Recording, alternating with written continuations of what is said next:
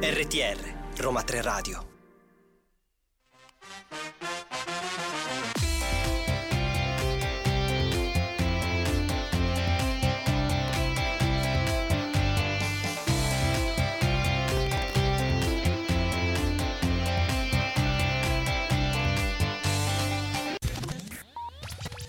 Qualche minuto dopo le 13, ma ci siamo, siamo qui tranquilli e soprattutto determinati a cominciare un'altra puntata di Listen to You in questo scoppiettante lunedì da Chiara Esposito e Claudio Di Maio. Siamo di nuovo qui, siamo pronti in questo fantastico studio di Roma 3 Radio. C'è Lavinia in regia, che ringraziamo sin da ora per tutto quello che farà, ma soprattutto una puntata dedicata a tante cose. Innanzitutto alle competenze, perché questa è ancora una volta una puntata speciale del nostro ciclo dedicato all'anno europeo delle competenze 2023.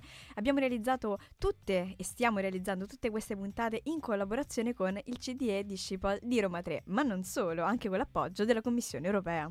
Molto importante, quindi oltre a competenze non vi preoccupate, parleremo di COP28, parleremo di digitalizzazione, ma soprattutto parleremo anche di bandi ed eventi dall'Unione Europea. Come al solito, io ormai mi ripeto, Chiara, inforcate le vostre cuffie e diamo spazio alla musica.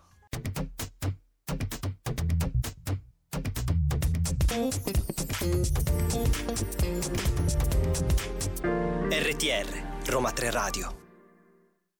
Noi amiamo l'attualità e quindi Vabbè, ci andiamo... sempre, questa è una cosa che sanno ormai tutti i nostri ascoltatori. È la nostra vocazione, però l'abbiamo cercato di fare anche dal punto di vista di eventi non esclusivamente europei, dove l'Unione Europea ha un ruolo, un ruolo molto importante, ma appunto ve lo raccontiamo, più che altro perché ecco, si parla di COP28 tantissimo in queste ore, in questi giorni, la COP28 ricordiamolo ehm, a Dubai, mh, ospitata nella città di Dubai e eh, c'è un progetto molto importante, vero Claudio? Sì, la, diciamo, la Commissione europea presenta i primi due progetti in realtà di tecnologie pulite, ma in particolare uno è italiano.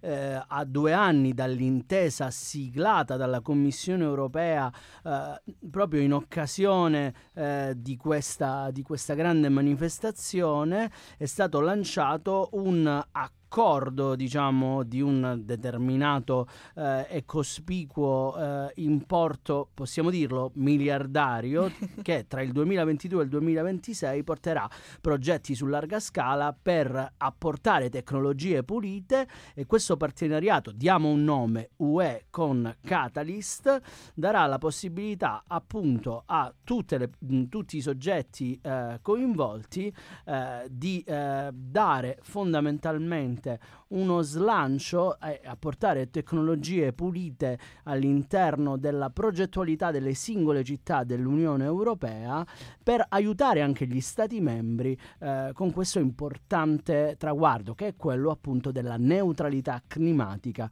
entro il 2030. Di cosa parla in concreto questo progetto? Chiara? Il progetto italiano, dici questo quel pizzico d'Italia che vogliamo portare esatto. nella, nostra, nella, nostra, notizia. Ecco, sicuramente il partenariato, dicevamo, ehm, appunto dà un, un, ruolo, assegna un ruolo molto importante agli Stati membri UE, in particolare anche agli altri partner privati che decidono di sostenere questi progetti, quindi c'è una commissione, una collaborazione um, tra le forze, ma la realtà italiana attiva è Energy Dome, eh, attiva nello stoccaggio dell'energia di lunga durata, basata sulla CO2 liquefatta, quindi ecco anche questa frontiera molto innovativa. Sicuramente ne sentiremo parlare ancora per molto tempo, vi accenniamo soltanto un dato molto importante. Si parla di una forma di stoccaggio eh, appunto a lunga durata, quindi per più di 10 ore e in modo competitivo rispetto alle batterie agli ioni di litio. Quindi più green di così non si può.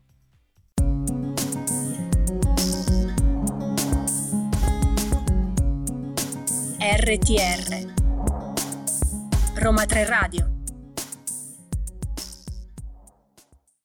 Eccoci qua, l'avevamo annunciato, questa è una puntata speciale in collaborazione col Centro di Documentazione Europea Disciple di Roma 3, una puntata sulle competenze e come sempre attualità e personaggi dall'Unione Europea. Abbiamo invitato qui, devo dire la verità per i più affezionati, per la seconda volta Carmine Nino da Utopia Lab. Benvenuto Carmine qui a Listen to You. Ben, grazie, buongiorno e grazie per l'opportunità.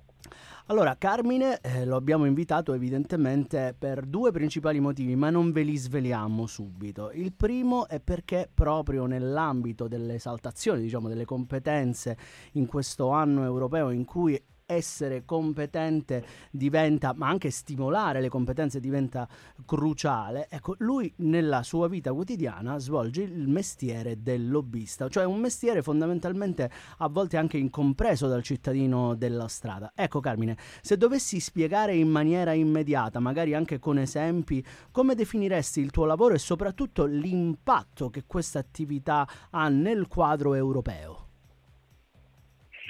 Bene, ehm, rispetto alla domanda ehm, mi piace citare eh, un, un, l'articolo 11 del Trattato sull'Unione Europea dove effettivamente le istituzioni danno ai cittadini e le, le associazioni rappresentative la possibilità di far conoscere pubblicamente le loro opinioni in tutti i settori e le istituzioni mantengono un dialogo aperto, trasparente e regolare con le associazioni rappresentative e la società civile.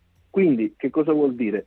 È proprio il Trattato dell'Unione Europea che eh, disciplina eh, il lavoro dei professionisti che fanno eh, attività di lobby a livello europeo come me, ehm, nel senso che il nostro lavoro è quello di mettere in contatto, in comunicazione perenne, continuativa e fruttuosa anche dal punto di vista regolamentare le realtà industriali, imprenditoriali europee e non, le organizzazioni di categoria Mm, e le associazioni generiche anche dei cittadini, li mettiamo in contatto con le istituzioni europee e li aiutiamo a parlare la lingua eh, del regolatore, quindi della Commissione o del Parlamento e viceversa. Aiutiamo i parlamentari europei, eh, i membri dei gabinetti della Commissione e i funzionari del Consiglio a entrare in contatto con queste realtà in modo che gli impatti legislativi delle misure che vengono prese quotidianamente a livello europeo sia, siano bilanciati rispetto alle attività imprenditoriali, sociali, economiche e civili dei cittadini dell'Unione. Assolutamente, infatti è molto complessa sicuramente questa attività di moltiplicazione del dialogo e di raccordo. Mi chiedevo però appunto, eh, visto che operate su tre sedi come Utopia Lab a Roma, a Milano, a Bruxelles, eh, sì. Appunto, questo cambia, influenza il vostro workflow, l'agenda delle vostre priorità, come si declinano le competenze professionali che mettete in campo a seconda di questi scenari? Guardi, il, la fortuna di avere tre sedi eh, rafforza diciamo, il posizionamento strategico di una società che si occupa di eh, relazioni istituzionali, perché eh, eh in prima battuta eh, è evidente come ci sia un grande valore aggiunto nel mettere diciamo, a sistema quello che viene fatto a Roma, quello che viene fatto a Milano e quello che viene fatto a Bruxelles dal punto di vista di regolamentazione nazionale ed europea eh, viene messo a sistema a, a, sostegno dei nostri clienti che hanno una visione d'insieme e non legata solo all'attività specifica su cui stanno lavorando. Conoscere quello che succede a Roma piuttosto che conoscere quello che succede a Bruxelles aiuta a dare dà la possibilità all'azienda e al consulente di organizzare le eh, attività in maniera eh, coordinata e strategica affinché l'impatto dell'attività stessa sia eh, quanto più efficace possibile.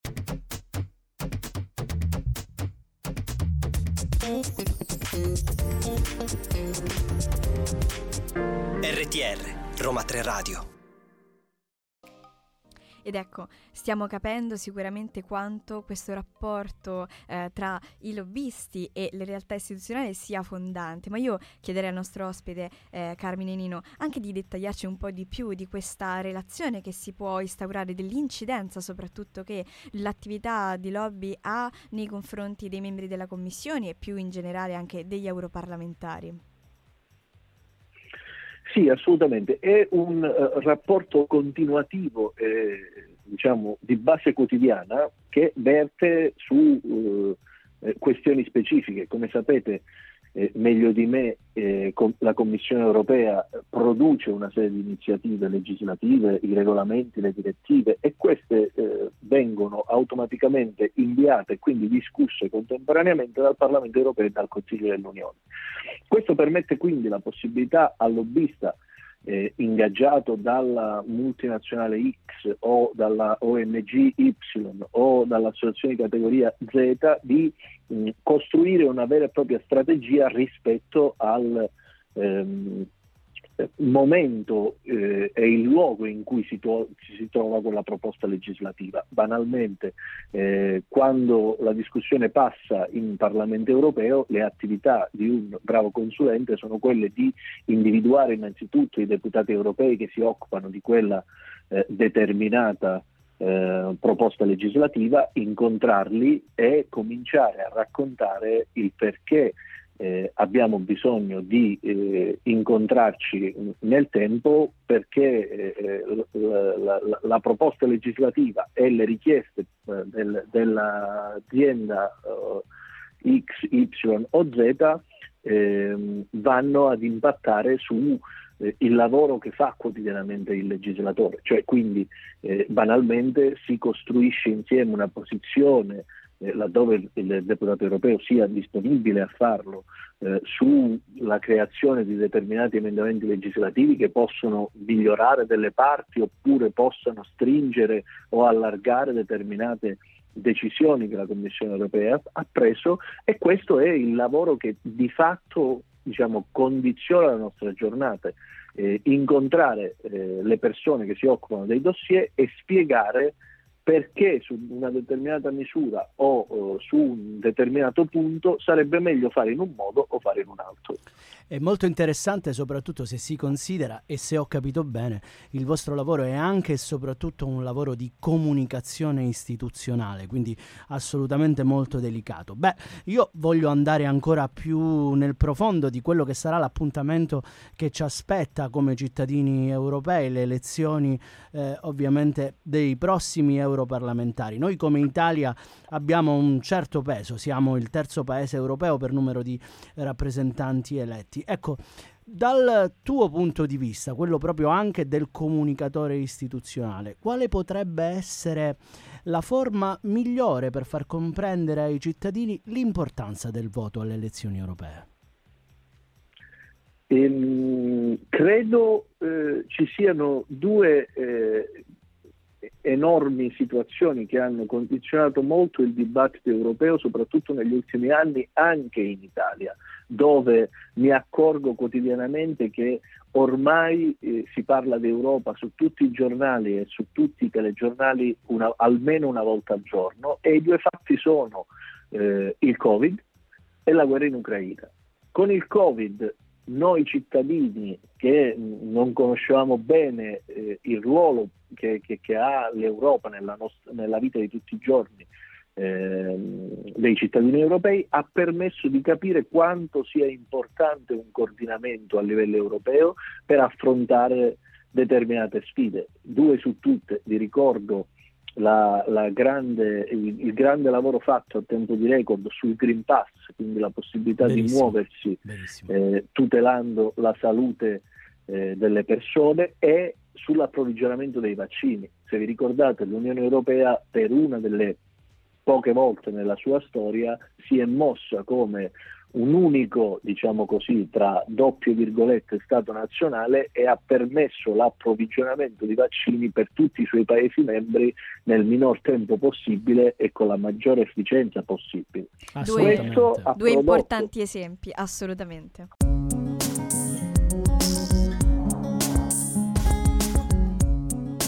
RTR Roma 3 Radio e li abbiamo evocati poco fa, torniamo a parlare di queste elezioni, di questo appuntamento. Di questi europarlamentari. Assolutamente, perché appunto in vista di, dell'appuntamento alle urne cambia anche l'agenda e eh, volevamo chiederti Carmine, ecco, come effettivamente day by day si modifica l'andamento dei lavori? Sì, allora come tutti sappiamo le elezioni saranno il 6 e il 9 giugno e c'è da tenere presente alcune date che possono essere utili per capire eh, come si organizza e come arriverà il Parlamento europeo alle elezioni europee. Innanzitutto bisogna sapere che dal 22 al 25 aprile sarà l'ultima sessione plenaria di questa legislatura a Strasburgo, quindi significa che l'attività degli eurodeputati finisce il 25 aprile. Questo sottinteso significa che dal 25 aprile in poi non potranno essere più approvate delle proposte nuove legislative. 6-9 giugno, come abbiamo detto, ci sono le elezioni europee, dal 16 al 19 luglio del 2024 è già definita la prima sessione costitutiva a Strasburgo del nuovo Parlamento con i nuovi eletti che eleggerà il nuovo Presidente del Parlamento europeo e poi dal 16 al 19 settembre ci sarà l'elezione del Presidente della nuova Commissione.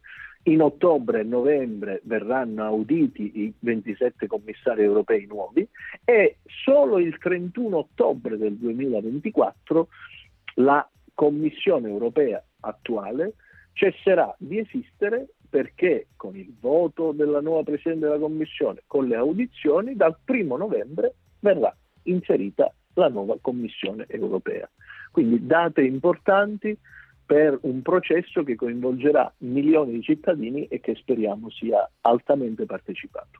Noi prendiamo innanzitutto nota e voglio che lo facciano anche i nostri ascoltatori perché queste, oltre a essere date importanti, sono date che ci appartengono in qualità eh, appunto di attori partecipanti della eh, democrazia europea, della società europea.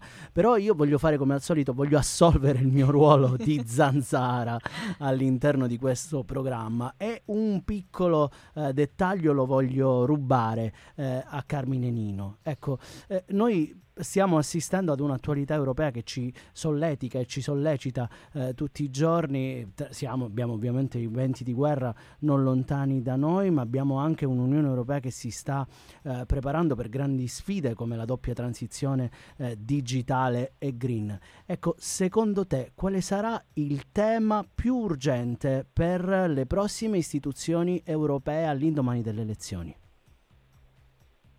Rispondere in maniera efficace e concreta alle sfide che purtroppo in giro per il mondo vedono contrapposte fazioni, parlo della Russia e dell'Ucraina, il conflitto israelo-palestinese, credo eh, ancora una volta l'Europa dovrà fare uno sforzo per mettersi al centro come attore di pace in tutti e due questi grandi eh, scenari che condizionano la vita di, eh, di, di, di noi tutti e poi credo che sarà la legislatura europea della salute perché proprio rispetto a quello che è successo con il Covid ci siamo accorti che da soli non possiamo andare lontano. Abbiamo bisogno di più Europa dal punto di vista della salute, più Europa dal punto di vista dell'innovazione, più Europa per cercare di costruire un mondo che sia all'altezza delle speranze dei tanti giovani che ci, aspe- ci ascoltano e che voteranno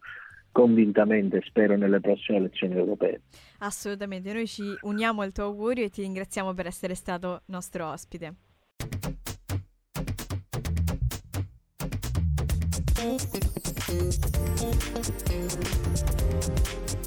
RTR Roma 3 Radio allora, abbiamo appena sentito dal nostro ospite che sono tanti i temi che in un certo senso impegnano le istituzioni dell'Unione Europea. È evidente che ancora la guerra in Ucraina, l'invas- l'invasione diciamo, del territorio ucraino, è un elemento molto importante, specie se consideriamo il fatto che eh, l'Ucraina è stata proposta eh, dalla Commissione Europea come definitivamente come paese eh, candidato ad entrare a far parte eh, insieme agli altri altri 27 Stati membri. E annunciamo quindi un piccolo passo in più. Il Parlamento europeo infatti apri- aprirà un ufficio permanente a Kiev per rafforzare questo legame con questi territori ed è una decisione che è stata formalizzata alcuni giorni fa, il 28 novembre, proprio dalla Presidente del Parlamento europeo eh, Metzola che ha accolto a Bruxelles anche appunto il Presidente del Parlamento ucraino appunto in qualità di eh, riunione tra eh, omologhi, una riunione che tra l'altro è stata scandita anche dalla firma di un importante memorandum d'intesa. Esattamente perché dare questi segnali effettivamente è quello che l'Unione Europea può fare in questo processo di accompagnamento dell'Ucraina verso, verso il suo ingresso. Ecco, mi piace citare anche la dichiarazione congiunta che è stata rilasciata dopo questa conferenza perché appunto è particolarmente significativa. Eh, appunto si tratta di un passo importante nel rafforzamento del partenariato multidimensionale perché per l'appunto si tratta in generale di una collaborazione molto trasversale e un un elemento cruciale sarà la preparazione delle istituzioni ucraine appunto eh, con, per questo processo di integrazione.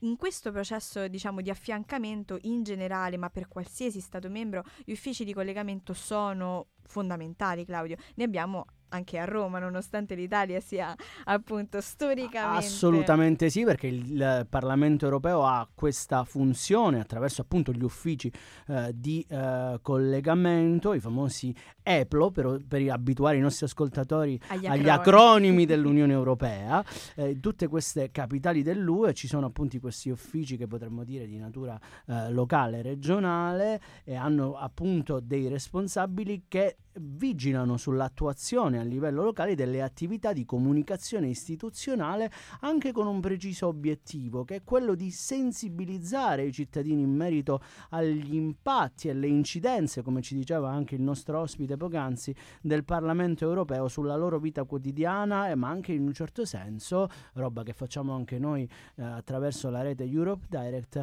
promuovere la partecipazione al processo democratico eh, dell'Unione Europea. E questo con tante iniziative concrete, cioè quindi con campagne di comunicazioni, eventi, mostre, effettivamente far sì che i cittadini possano entrare a tutto tondo nella realtà eh, europea, appunto anche attraverso magari dibattiti su questioni di attualità. Quindi ripetiamolo, è un punto di informazione, un punto di divulgazione dei valori europei. Sicuramente sarà anche un altro passo importante perché aiuterà ai cittadini ucraini a sentirsi anche un po' più vicini all'Unione dell'Unione Europea.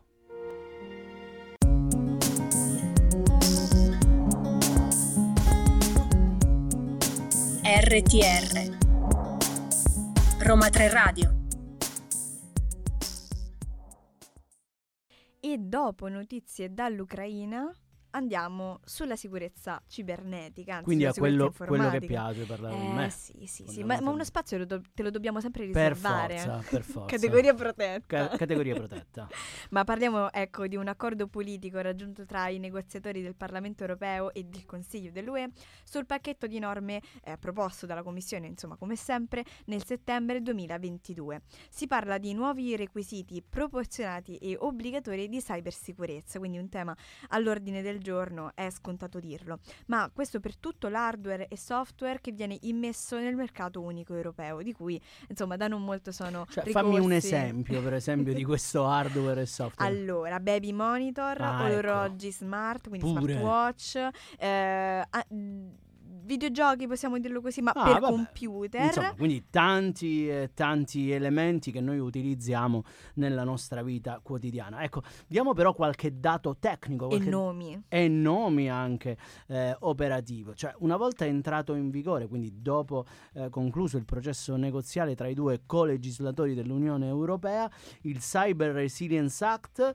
eh, una volta entrato questo pacchetto di norme, tutti i produttori di tecnologie informatiche dovranno dovranno implementare misure specifiche di sicurezza durante l'intero ciclo di vita eh, del prodotto, quindi dalla progettazione, cara Chiara, allo sviluppo fino ovviamente all'immissione del prodotto sul mercato. Quindi tutti questi prodotti di software e di hardware, quindi dal, dal mio orologio che ho al polso alla telecamerina che uso per guardare eh, i miei nipotini se piangono o no, eh, diciamo dovranno essere marcati marcati eh, CE, quindi siamo abituati noi a vedere questa marcatura su tanti prodotti, ma questo che cosa significa? Non è un semplice marchio, è l'indicazione di essere conformi, conformi. Esatto, ai requisiti previsti dalla Commissione europea. Io però non so più o meno quale sarà l'impatto di questi prodotti. Te lo dico io perché in realtà è molto rassicurante il dato, effettivamente in base ai calcoli della Commissione per il 90% dei prodotti sarà sufficiente un'autovalutazione, quindi possiamo andare lisci. Ecco, gli operatori di mercato saranno protagonisti di questo processo, più che altro perché la resilienza informatica degli apparecchi digitali è già un tema molto importante. Eh, sicuramente sarà importante eh, anche il restante 10% che si divide in due classi di criticità. Le vuoi, le vuoi, raccontare tu? Ma diciamo, per non essere troppo tecnico, che avremo una prima classe dove ovviamente sarà richiesta l'applicazione di uno standard predefinito, una valutazione eh, di terzi, mentre per la seconda classe ci saranno anche, in un certo senso, l'obbligatorietà di valutazione indipendente di terzi. Senti, ma io una domanda te la voglio fare. Oggi, secondo te, Chiara, da giovane e importante cittadina dell'Unione Europea. Quanto è importante la cybersicurezza? Tantissimo e posso dire che abbiamo promosso anche un evento di Europe Direct su questo tema. Facciamoci un po' di autopromozione il 18 dicembre, ma poi ve ne parleremo meglio. Vi aspettiamo al Dipartimento di Ingegneria per parlare di tutte le tutele e le sfide che l'AI ha nelle nostre vite.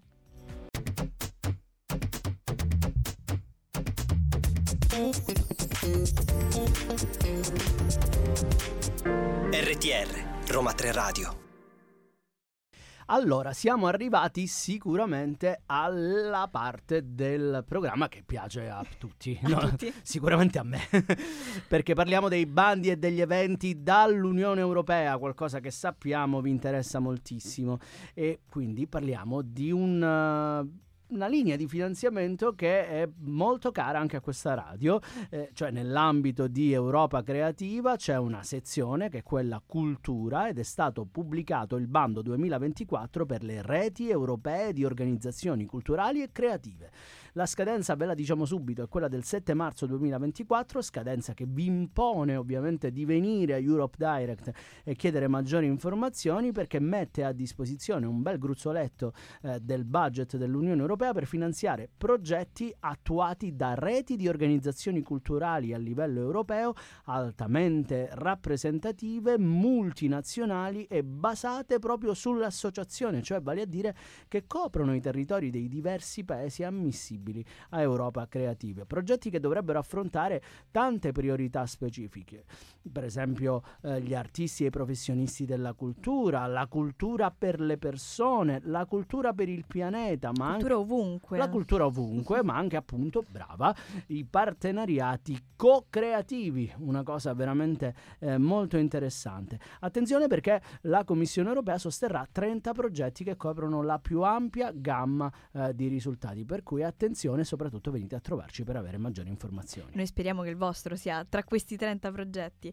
In realtà questa rubrica è dedicata anche agli eventi, non solo ai bandi e per questo vi segnaliamo che dal 5 all'8 dicembre sono in programma a Bruxelles gli EU AgriFood Days, ovvero le giornate agroalimentari dell'Unione Europea, un evento internazionale che riunisce agricoltori, politici, leader aziendali, analisti, esperti da tutto il mondo, insomma. Si parlerà di nuove tendenze del mercato, innovazione digitale e sostenibilità, insomma, come sempre questa transizione tanto cara alle istituzioni europee, ma anche in generale proprio di sicurezza alimentare. Questo perché, ecco, nell'agenda eh, c'è anche una conferenza interessante che vi invitiamo a non perdere perdere di vista quella ovvero eh, tra Unione Europea e Canada, che riunisce degli stakeholder e responsabili politici per esplorare ecco, nuove dimensioni di agricoltura sostenibile anche transnazionali. Tra l'altro questo è un tema che riunisce tutte le mie velleità agri-food e digitale, cioè direi proprio che è perfetto e vi invitiamo tra l'altro a considerare tutto il calendario perché saranno degli eventi ibridi, quindi potete partecipare immediatamente anche su quello per capire come la trasformazione digitale impatta la vita degli agricoltori e le comunità rurali, nel, che sappiamo ce ne sono tanti, nell'ambito dell'Unione Europea. Però vi diamo anche un altro piccolo compitino nel vostro taccuino europeo che oggi ancora non avevamo nominato,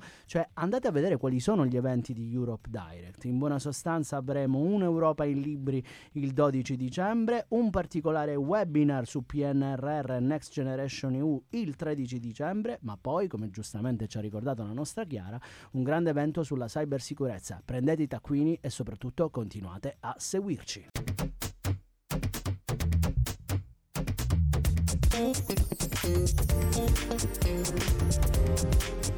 RTR Roma 3 Radio siamo alle battute finali, anche questo lunedì ce lo siamo portato a casa con una serie veramente ampia di notizie e soprattutto un'intervista molto importante, quella a Carmine Nino che ringraziamo ancora per essere stato con noi. Se volete scoprire anche un po' di più come si svolgono le competenze all'interno dell'Unione Europea o come potenziare le vostre competenze nel futuro dell'Unione Europea, continuate a seguire questa serie di eh, puntate speciali e podcast speciali di Listen to You, ma soprattutto eh, vi ricordiamo di seguire Roma 3 Radio su tutti i suoi profili social, su Facebook e Instagram Roma 3 Radio lettere, TikTok Roma 3 Radio in cifre, ma soprattutto seguire eh, Europe Direct attraverso il suo sito eh, web europedirectroma3.eu. Mi raccomando, continuate soprattutto a stressare la nostra Chiara attraverso i direct message anche per proporci qualche tema che potrebbe essere di vostro interesse. Qualche vostra curiosità da approfondire insieme. Esatto, ringraziamo tutta la redazione, ma soprattutto la nostra bellissima regista e vi diamo appuntamento al prossimo lunedì. Un abbraccio europeo da Claudio Di Maio e Chiara Esposito. Ciao!